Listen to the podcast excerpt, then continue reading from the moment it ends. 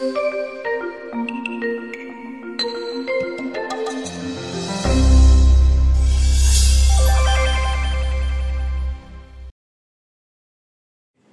kami mga eskwela, nag-enroll sila ng mga subject na 101, ibig sabihin it is the most basic subject or teaching or the basic principles of a subject.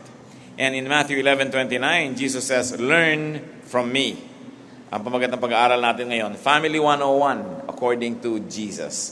Very basic rules about how family should be reacting to one another, how family life should be lived. Heavenly Father, we thank you for who you are in our lives. Thank you that you are our healer, our friend, our teacher, our provider, protector, companion, and that you are our God. Salamat, Panginoon, dahil kami patuloy mo na pinalalago. You trim the rough edges, O God. You polish us like gem, that even friction turns us into better persons. Salamat sapagkat kayo ay laging nandyan, naasahan, natatawagan, only a prayer away. Patawarin niyo po kami sa mga kasalanan namin at kami po inyong bigyan ng kakayahang maunawa kayo. We ask, Father, that you may give us an understanding heart. Give us wisdom. Enable us to comprehend your message for us today. At nawa, Panginoon, laging makita namin yung relevance sa inyong mga salita sa aming buhay. Kung di man diretso sa buhay namin, sa buhay ng mga taong aming naiinfluensya, mga taong aming dapat mahalin, alagaan, mga tao sa aming mundo. Nawa, Panginoon, payamanin mo ang aming isipan, ang aming pagkatao sa pamamagitan ng iyong mga katuruan at ang buhay na nais mong maipamuhay namin sa pinakamabuting paraan, matupad. We ask you, Father, let your will be done. Move in our midst. Bless us. Give us your message. Use only your servant as an instrument, but be the message giver, O God. We ask you, Father, in the name of Jesus, your Son, our Lord and Savior. Family 101, according to Jesus. Isa na pong kilalang-kilala ang Panginoon sapagkat napakarami na niyang mga napagaling, naturuan, nabigyan ng biyaya. At yan ang background ng ating babasahin, Marcos 3:10-11. Sapagkat marami na siyang pinagaling, dinudumog siya ng lahat ng may sakit upang hawakan man lamang siya. Bawat taong sinasapian ng masamang espiritu na makakita sa kanya ay nagpapatira pa sa harapan niya at sumisigaw, "Ikaw ang anak ng Diyos." Marcos 3:21. Nang mabalitaan yon ng kanyang mga kasambahay, sila'y pumaroon upang sawayin siya dahil sinasabi ng mga tao na siya'y nasisiraan ng bait. Hindi naman lahat ng gumagawa ng mabuti na intindihan. Maging ang Panginoong Hesus sa dami ng kanyang ginagawang mga himala ay napagkamalan at binansagan na nasisiraan ng bait. Kaya anong ginawa ng kanyang mga kasambahay, siya'y sinikap pigilin sa kanyang ministry. Jesus' family did not believe in him initially. Marcos 6:4. Dahil dito, sinabi sa kanila ni Jesus, ang isang propeta ay ginagalang ng lahat, maliban ng kanyang mga kababayan, mga kamag-anak, at mga kasambahay. So, hindi lang mga malalayong kamag-anak, mga kasambahay ng Panginoon, ang kanyang idinadaing na hindi naniniwala at hindi nagbibigay ng galang. Mateo 12:46-50. Habang si Jesus ay nangangaral, dumating ang kanyang ina at mga kapatid. Naghihintay sila sa labas ng sinagoga dahil nais nila siyang makausap. May nagsabi kay Jesus, "Nasa labas po ang inyong ina at mga kapatid. Ibig nila kayong makausap." Ngunit sinabi niya, "Sino ang aking ina at sino-sino ang aking mga kapatid?" Itinuro niya ang kanyang mga alagad at sinabi, "Sila ang aking ina at mga kapatid. Sapagkat ang sino mang sumusunod sa kalooban ng aking ama na nasa langit, iyon ang aking ina at mga kapatid." At nawa'y buksan ng Panginoon at ang Espiritu ang ating isip na mabatid natin ang lalim ng ganitong mga pangungusap galing mismo sa bibig ng Panginoong Jesus.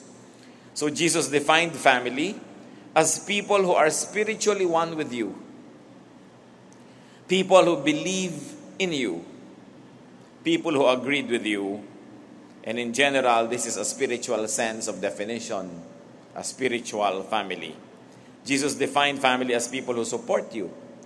Noong nais siyang kausapin ang kanyang pamilya na naghihintay sa labas dahil hindi makapasok at punong-puno ng tao, at siguro ayaw nilang pumasok because they did not want to dignify the event that was happening, may nagbulong sa kanya, nandyan po ang inyong ina't mga kapatid. At sabi niya, sino yun? Eto, iyan ang ina ko, iyan ang mga kapatid ko. Yung mga nananalig sa ama na nagpadala sa akin at yung nananalig sa aking mensahe. What is Family 101 according to Jesus? What is the very basic frame of Jesus' definition of what a family should be? At ano ang mga dapat leksyon at pag-aralan ng mga nagsasabing sila'y kapatid, sila'y magulang, sila'y anak, sila'y magkakamag-anak? Do not judge a family member that you do not readily understand. Do not judge a family member or anyone that you do not agree with.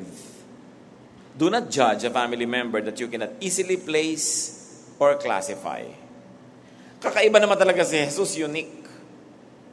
Unique ang pagkakadalang tao, unique ang pagkakapanganak, unique ang naging paglaki, unique ang naging ministry. Pagkatapos, dahil doon, gusto siyang pigilin ng kanyang mga sariling kasambahay. Hindi siya katulad ng kanyang mga kapatid, hindi siya katulad ng kanyang mga pinsan, hindi siya katulad ng mga kapitbahay, kakaiba siya. Kadalasan na po sa atin, we judge people that we do not readily and instantly and quickly understand. We say, hindi ko siya naiintindihan, therefore, mali siya. And this is already exemplified in the very life of Jesus. But we must never forget that geniuses, special persons, are not ordinary. That they do not look and sound or feel ordinary. Yung mga very specially gifted, huwag natin paghanapan na katulad ng mga karaniwan. Iba talaga sila. Iba ang kanilang pamamaraan, iba ang kanilang pag-iisip. Dapat iba rin ang ating pakikitungo. Mateo 7:1, huwag kayong humatol nang kayo'y di hatulan. Yung sasabihin mo agad ang tao, mali. Napakalaking pananagutan na sabihin yun, lalo't hindi mo kayang mapatunayan. Pipigilin mo ang isang tao dahil ang sinasabi mo, ang ginagawa niya ay masama, na yung pala hindi lang kasi kasanay doon, hindi mo alam yun, at nais mo yung tao sumunod sa iyong kagustuhan. Isa pa pong lesson ng Family 101, do not carelessly label people. Magkakamag-anak na yan eh. Huwag binibigyan ng tao ng bansag, huwag mo binibigyan agad ng tatak. No? Katulad doon, he was called out of his mind. He was called mad. Tinawag siyang baliw dahil nakakapagpagaling siya. Tinawag siyang baliw dahil kakaiba ang kanyang pamamaraan sa buhay, natural, hindi katulad ng iba. At the time, when the Lord was about 30, every male in his culture is already married. No? Pero wala tayong nakikita na ganong record na nagpakasal siya o nag-asawa, doon pa lang, mawiweirda na yung marami sa kanya, kakaiba na agad siya. Especially in the culture of Israel, where every male human being is expected to marry. So, kakaiba siya, kakaiba ang kanyang pamamaraan, ng pamumuhay, and then he became an itinerant preacher, walang sariling tahanan, may edad na siya, wala pang sariling bahay, hindi manahimik sa isang lugar, punta dito, punta doon, kakaiba. And he was labeled out of his mind. Mateo 5:22, sino mang magsabi sa kanyang kapatid, ulol ka, ay nanganganib na maparusahan sa apoy ng impyerno. At isang example lang yun, ang pagbibigay ng label sa tao. Kailangan iniingatan ng tao ang kanyang bibig na hindi mo nilalagyan ng tatak ang kapwa mo. Hindi naman tayo baka na tinatatakan. At kahit nga baka, tao lang ang nagtatatak, hindi Diyos. Kailangan hindi ka tinatatakan kasi pag tinatakan ka na, you are typecast. You are no longer respected and treated as an individual but according to the mark that was given you. Ikadalasan, bata pa lang nabibigyan na natin ng mark ang isang tao eh. At dala-dala na yun hanggang pagtanda. Ayan si batugan, ito si tamad, ito si pabaya, ito si bulagsak, ito si ganito, ito si ganyan. Labels. And very, very few people are able to outgrow these labels. Most of the time, these labels become heavy crosses that they carry all their lives. Labeling, classifying, and grouping people deprives them of their precious uniqueness, their precious individuality. Pagka ang tao, sinabi mo, eto na yung mga maiitim, eto na yung mapuputi, eto na ang mga Bicolano, eto na ang mga taga-South, eto na ang mga taga-North. Labeling eh. Parang walang individual, parang pagka taga-North, lahat ganitong ugali. Pag taga Bicol, lahat mahilig sa sili. No? Pagka taga Ilocos, lahat matipid. Pagka Pampangan, lahat marunong magluto. Alam natin, hindi totoo yun because there are individuals who don't fall under those such categorizing. Sabi sa unang Korinto 7:7, sabi ni Paul, no? Nais ko sanang ang bawat isa ay makatulad ko. Ngunit may kanya-kanyang kaloob mula sa Diyos at ang mga ito'y hindi pare-pareho.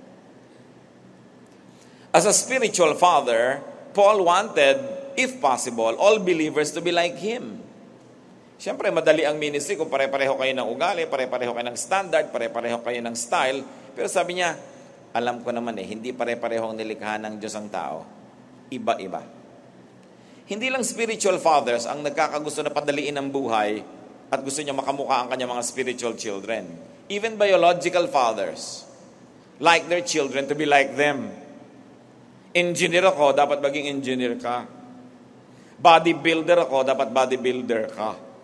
Politiko ang ating lahi, dapat maging politiko ka. Yun na nga ang sinasabi ng Panginoon at sinasabi sa Biblia, iba-iba ang tao. Kanya-kanya yan. And what else can we learn from Family 101? Honor achievement. Recognize talent. Recognize giftedness. Kakaiba na nga yung ipinapakita sa kanilang kapangyarihan ng Panginoon, nakakalaya sa pagkakabilanggo sa mga kasakitan ng mga tao, sasabihin pa nila na baliw. Yung mga poses na hindi nila natutulungan, ay natulungan ng Panginoon, masama pa ang trato ng mga tao sa Kanya. So honor people, even and especially unique talents and gifts. Kailangan hindi natin hinahayaan na kung kakilala natin yung prophet, relative natin siya, hindi na natin siya igagalang. Kung yung achiever, kaibigan natin, hindi na natin igagalang. We must always salute achievement. We must recognize achievement. Hindi kung pare-pareho kayo nung araw, pantay-pantay lang kayo nung nasa elementary grades kayo, ganun pa rin kayo ngayon. Kasi talagang merong may na-achieve, merong walang masyadong na-achieve. You must recognize achievement.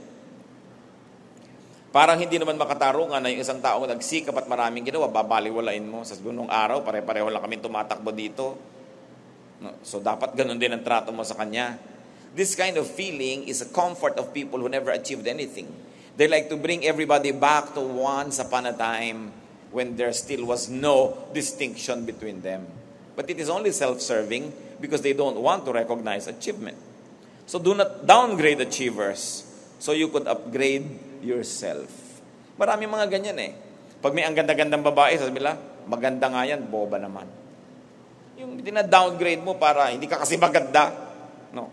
So binabaliwala mo, wala yung physical beauty, skin deep. How deep do you want beauty to be? Very deep. Sasabihin mo sa isang babae, ang ganda ng iyong pancreas. Siyempre, beauty is skin deep.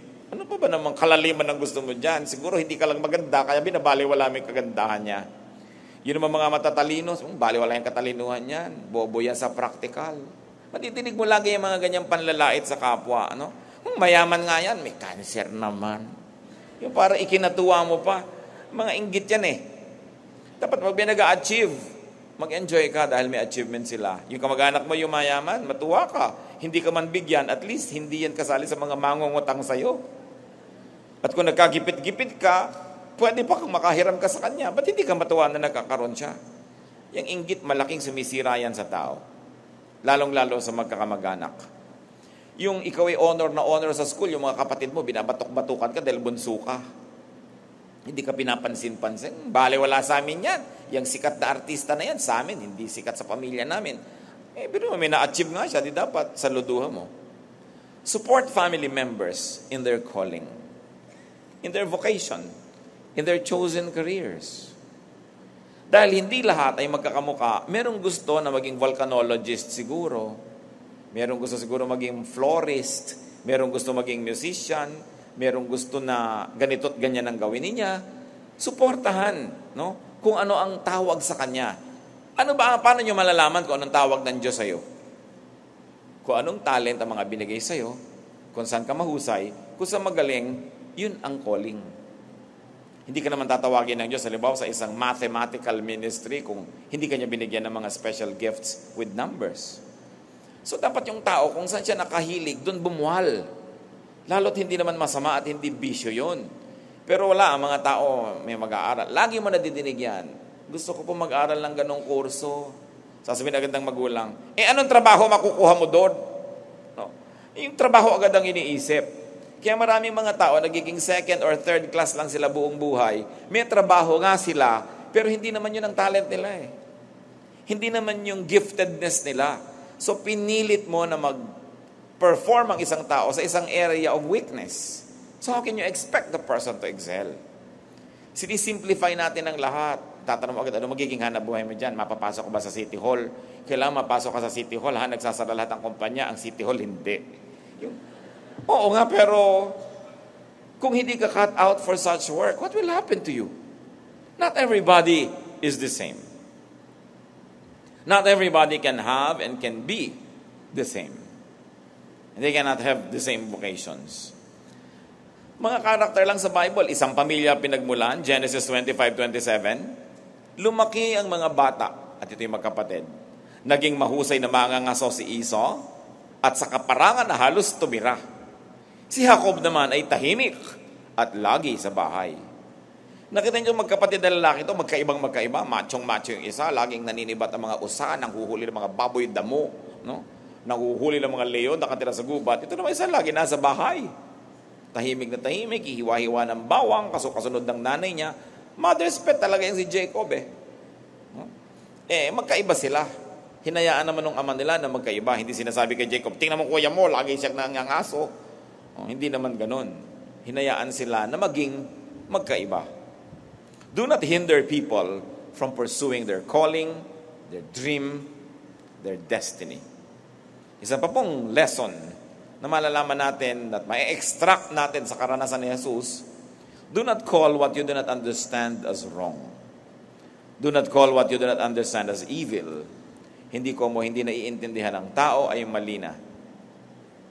Sabi ni St. Thomas Aquinas, it is exceedingly foolish for a man to think that what he does not see does not exist or that what he does not understand is wrong. Marcos 3:22-23. Sinasabi naman ng mga tagapagturo ng kautusan na galing sa Jerusalem, sinasapian siya ni Beelzebub na nakapagpapalaya siya ng demonyo sa pamamagitan ng kapangyarihan ng pinuno ng mga demonyo. Dahil dito, pinalapit ni Jesus ang mga tao at sinabi sa kanila ang ilang talinghaga. Sabi niya, paanong mapapalaya si Satanas ang kanyang sarili?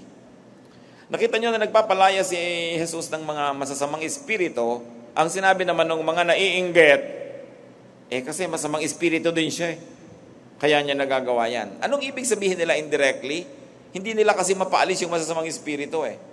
So, the unsaid is, hindi namin mapaalis kasi mabuting espiritu kami.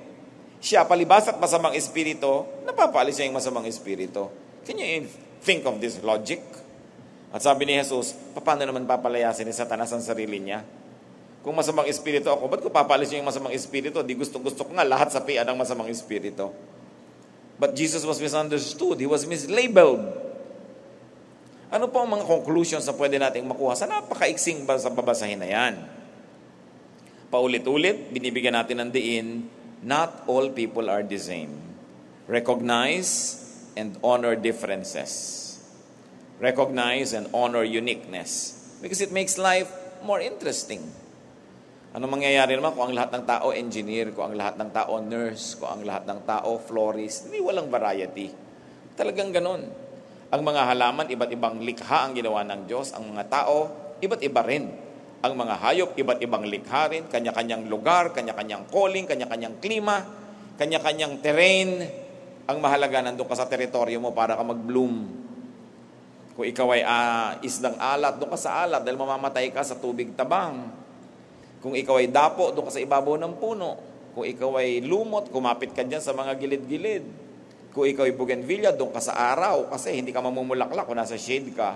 Marami pong tao hindi namumulaklak kasi wala sila sa tamang lugar. At alam natin, yung halaman, ganun din.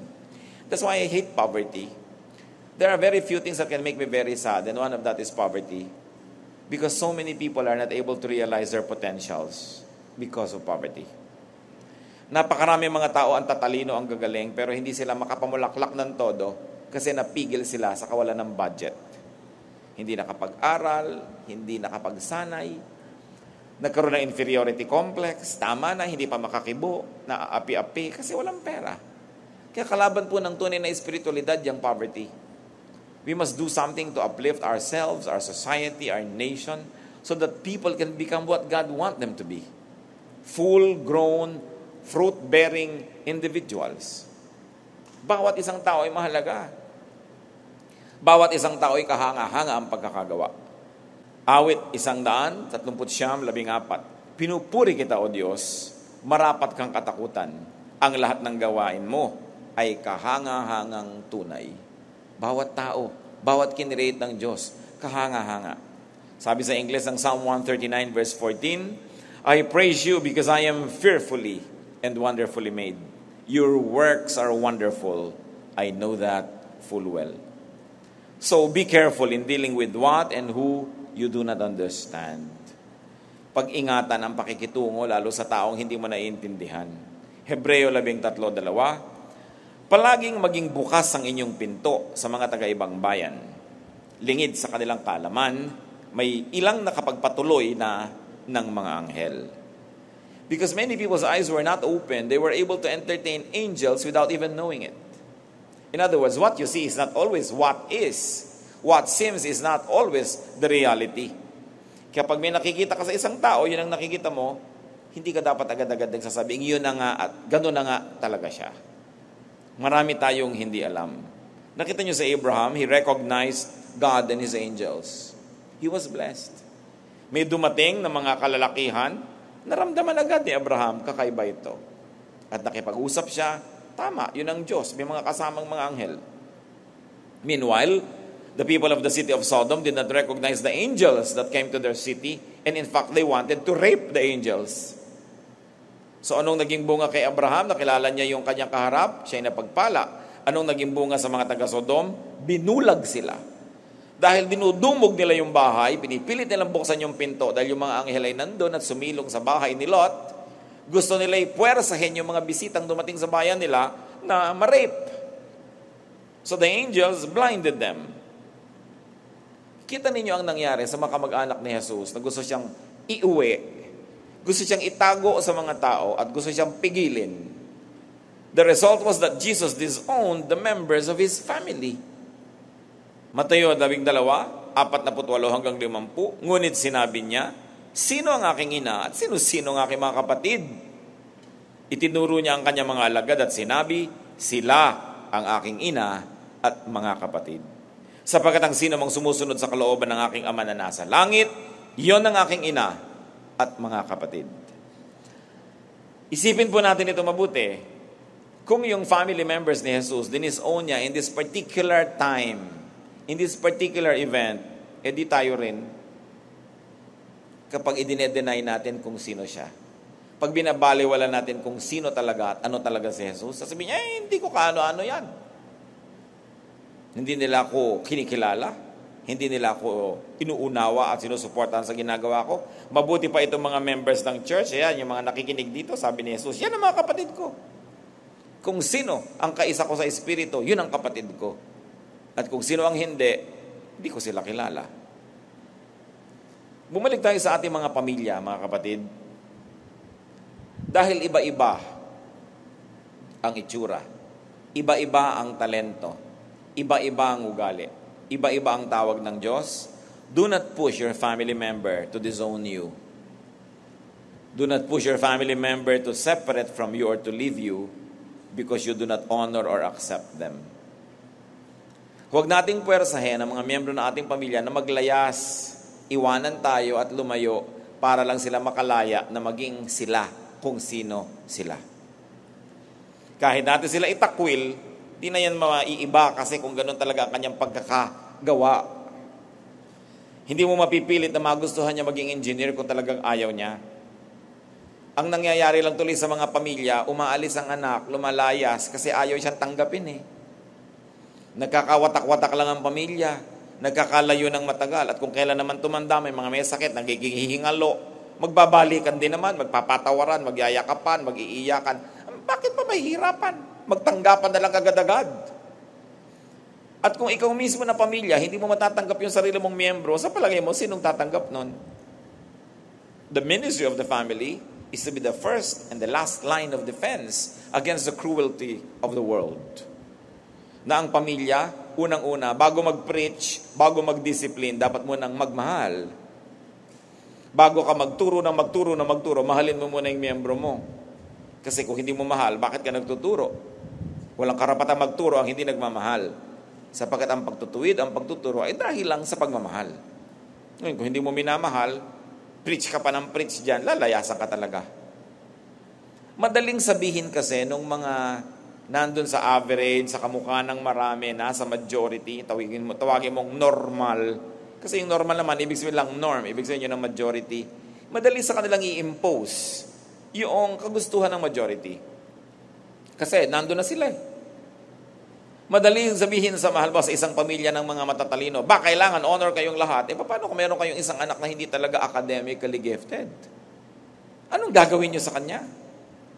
Madaling sabihin sa mga magkakapatid ng mga mahihinhin at nakapag-asawa ng mga matitino at mabubuti na pilitin ng lahat ng kababaihan ng kanilang pamilya na maging mahinhin. Paano kung meron ka talagang anak na haliparot? Kahit mo yung pakuluan, iprito, hampasin, itale, pag nakawala, haliparot pa rin yan eh. Anong gagawin mo doon? Itatapon mo para hindi ka mapahiya sa kapitbahay? I-disown mo? Marami ko nakita ganyang pamilya. Meron sila pang mga anak na medyo kakaiba yung kalusugan, kakaiba yung itsura, yung kulay ng balat, yung bone formation. Tinatago nila sa madidilim na kwarto. Meron ako mga ganong mga kilala. Itinago hanggang namatay yung isang kapatid. Hindi lang isa, several. Kapatid mo yun eh. Kung ikaw mismo sa pamilya nyo, hindi nyo ito aangkinin na kapatid, hindi nyo itaturing na tao, sa palagay nyo may gagawa pa nun, may magtuturing pa sa kanila na tao sila. So kahit ang kapatid nyo, si Batman, si Darna, si Rena, Shoko yung kapatid nyo, kapatid nyo yun eh. Anong gagawin nyo? Itatapon nyo? Bakit ka pa naging kapatid? Ba't ka pa nandyan? Hindi yun ikalulugod ng Diyos na sa sobra nating pagiging matuwid, sa sobra nating pagiging normal, itatapon natin yung mga hindi katulad ng karamihan. Ang pagtanggi sa pagtanggi sa pater. Hindi si hari ha. Pagka tinanggihan mo yung tao na nilikha ng Diyos, sinong tunay na tinatanggihan mo? Di yung Diyos na lumikha. Kaya sabi ni Lord, pagka tinanggap kayo, tinatanggap ako. Pag nireject kayo, nireject din ako. That's in an evangelistic context. But of course, it's not difficult to stretch that to practical life. Pagka meron kang anak at pinadala mo sa isang lugar at tinanggihan doon, di ba ikaw sumasama ang loob? Di gano'n din ang nararamdaman ng ating Ama sa Langit na meron siyang anak na kinire, tapos hindi mo ino-honor, hindi mo minamahal, hindi mo tinatanggap. To those whose families and friends and homes do not recognize them, those families that do not accept them, what do I say? Do a Jesus. Tularan ang Panginoon. Kapag ayaw kayong tanggapin ng pamilya nyo, ayaw kayong tanggapin ng lipunan, ayaw kayong paniwalaan, ayaw kayong tanggapin just as you are, ipinipilit nilang ibahin ang inyong identity, tandaan nyo ang Panginoon. He continued to believe in Himself and He continued to pursue His calling. Nanindigan siya. Marcos 14, 60 hanggang 62. Nililitis nilang Panginoon. Pinipilit nilang itatwa ni Jesus kung sino siya. Kasi ayaw nilang paniwalaan kung sino si Jesus eh. Tumayo ang pinakapunong pari sa harap ng kapulungan at tinanong si Jesus, "Wala ka bang isasagot sa paratang nila sa'yo?" Ngunit hindi umimik si Jesus at hindi sumagot ng anuman.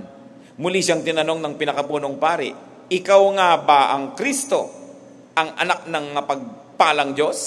Ang ine-expect nila, sabihin no. Ang ine-expect nila, hindi po. Kasi alam nila, pagka sinabing oo, paparusahan nila, papaluin, hahampasin, ipapako sa krus, papatayin nila. Ayaw nila makarinig ng oo. So ang ine-expect ng lahat ng tao na ang pressure ang laki-laki, itatatwa ni Jesus kung sino siya. Sumagot si Jesus, "Ako nga." Kilala ni Jesus kung sino siya. Hindi siya nalito kung sino siya. Ipinilit niyang siya ay siya kahit ang tao ay hindi naniniwala. And you know how everything else happened. The rest is history, sabi nga nila. So kayo ay mahusay, ayaw kayong paniwalaan ng tao, maniwala kayo sa sarili niyo. Sa tulong ng Diyos, patulong kayo sa Diyos. Hindi naman kayo pwedeng walang kakampi. Kahit kayo ayaw kampihan ng tao, may Diyos pa rin. Ayaw nilang maniwala na ganito kayo, pero alam nyo kung sino kayo, manindigan kayo. Huwag niyong ibigay sa kanila yung gusto nila. No? Natanggalan ka ng individuality, tanggalan ka na yung pagkatao, tanggalan ka na yung character, tanggalan ka ng essence, ng giftedness. Alam nyo yung individuality ng tao. Well, we are always encouraged by God and by the Bible to be cooperative, to be part of a team, to be team players. But each person was given a unique individuality. At dapat yan iginagalang. Kung hindi ninyo matanggap ang pagkakabuo at lalang ng isang tao, at least huwag niyo siyang abalahin. Huwag niyo siyang galawin, huwag niyo siyang sirain. Kung hindi niyo kayang tumulong bumuo, huwag na lang kayo sumira. I have seen many family tragedies. Nagkakawatak-watak dahil ayaw nilang tanggapin ang isa't isa. Si Jesus, yung kanyang pamilya, hindi siya tinanggap. Sabi niya, sino bang pamilya ko? Dito ako. Itong pamilya ko yung tumatanggap sa akin, yung naniniwala sa akin. Give your family members the gift of acceptance, the gift of love, the gift of unconditional love. Dahil yun ang trato sa atin ng Panginoon. Huwag tayo mag-Diyos-Diyosan. Hindi tayo Diyos. Ang magagawa lang natin sa mga anak na ibinibigay sa atin, ipinagkakatiwala, mga kapatid, mga kaibigan, ang magagawa lang natin, ipanalangin, tulungan sila. If we can become positive influence, we should influence them. But we should never disown or we should never disallow them to be who they are. Kung mali yun, mananagot sila sa Diyos. Kung may pananagutan sila sa Diyos, hindi ikaw ang Diyos. Ang itinuturo sa atin is to be supportive. Never to give up helping people. And this is what Christianity is all about. Kaya hindi ako masyadong palong-palo doon sa sobra laging dinidisiplina yung mga nagkakasala kahit sa church. We should continue to nourish, to teach, pero para i-disown mo, tanggalin mo, di parang inalisan mo na siya ng pag-asa. Lalo ngayon, pagka naman inalis mo, tinanggal mo, lilipat lang doon sa kabilang kanto. Parang, paano mo siya matutulungan? Hindi mo na yun mapa-follow up, hindi mo na... There are demographic changes that are happening. So even the way that you deal with people, with possible mistakes or perceived mistakes, must continue to be refined. Kaya napaka-importante yung tinatanggap mo. Napakarami pong mga tatay, hindi nila matanggap ang anak nila kasi hindi nila kamukha. Napakaraming nanay, ganun din. Maraming mga anak, hindi nila matanggap ang magulang nila. Ba't ganito yung magulang ko? Ba't ganyan ang magulang ko? Tatandaan natin, ang #1 ministry ng pamilya, to accept each other. You begin with acceptance, and if there are really things that must be improved, and indeed, legitimately, morally must be improved, then improve them. But you begin by accepting first. Because the moment you reject people, you lose the contact point through which you can be a blessing to them. Kaya napakahalaga ang inuuna natin yung pag-ibig, hindi image, hindi sasabihin ng iba. Yung mga pamilya ni Jesus nahiya sa mga kapitbahay nila. Naging concern sila sa sasabihin ng iba, kaya pati si Jesus napigil.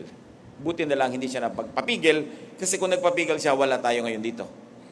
Kaya kayo, kung alam niyo yung ginagawa niyo, tama, hindi mali, hindi niyo kailangang papigil. Kailangan manindigan, it is your duty to your God, and it is your duty to yourself. Lalong-lalo, and I hope walang taong ganun dito sa ating kalagitnaan, kung hindi kayo tinatanggap ng pamilya nyo, hindi kayo tinatanggap ng mga kaibigan nyo, abe, pakatanggapin nyo mabuti ang sarili nyo. Kasi sino pang tatanggap sa inyo? At tinatanggap kayo ng Diyos. Pero hindi ibig sabihin ng pagtanggap ay lululunin natin lahat ng mga mali at mga hindi tama. With the Word of God as guidance, we can continue to polish ourselves, to improve ourselves. But do not deny your selfhood. Do not deny your individuality. Because it is a gift from God. Ama namin sa langit, nawa maturuan niyo po kami mabalanse yung kagustuhan naming bigyan ng kaayusan ng pamilya at lipunan at yung kagustuhan din namin na bigyan ng kalayaan ng mga individual na maging individual. We ask you, Father, to give us this kind of balance, this wisdom, so that we may not needlessly oppress others. Well, there should be norms, there should be standards, there should be order. Teach us, Lord, to observe and to even appreciate that every person is your work, every person is your masterpiece. Open our eyes so that we can see what is to be appreciated in others, what is to be loved and admired, sapagkat kayo rin, Panginoon, ang mapupuri at kayo ang lumikha sa amin. Ipakita niyo sa amin yung mga kamalian na kami lang ang dapat managot. Ipakita niyo sa amin, Panginoon, yung mga hindi dapat nasa buhay namin dahil ayaw niyo. Pero ituro niyo rin na sa bawat bagay na naroon, na alam namin sa inyo naman ang galing o hindi nang galing sa masama. Teach us, Lord, to nourish ourselves, because we are responsible to you to make something of ourselves. Dinadalangin namin ang mga pamilya na nagkakaroon ng mga hidwaan, mga malalalim na sugat, pagkakawatak-watak because of lack of acceptance for each other. Teach us how to do a Jesus, that He was friend of sinners and tax collectors, that He was fellowshipping even with the glutton and the drunkards. Hindi niya pinili ang kanyang pakikitunguhan, hindi niya ipinwera ang mga latak ng lipunan at mga itinuturing na mga mali o marurumi. Ang lahat ay kanyang minahal at dahan-dahan niyang tinuruan upang umasenso. Nawa, ganito ang maging policy namin sa aming buhay at maging policy namin sa aming sarili kung kami ang lagi nang natatanggihan at napupwera. Magbulay-bulay tayo mga kapatid kung ano ang kahulugan sa atin ng mga mensaheng ito. We are all members of families, we are members of clans, we are members of our communities, we are members of various organizations. Let this example of Jesus, this Family 101 lesson, guide us in dealing with everybody else around us. Yumuko tayo at magbulay-bulay, hingin sa Panginoon ang mga personal at practical na application ng mga bagay na ito. A podcast by Ed Lopez. Become a supporter. Support this podcast with a small monthly donation to help sustain future episodes. Click the support button or click the link below. Thank you so much for your prayers and support in this ministry. Our desire to share hope in new ways to millions of people in many places have become possible because of your unconditional love of giving and partnering with us to this ministry. Visit Ed Lopez official website. edlopez.com.ph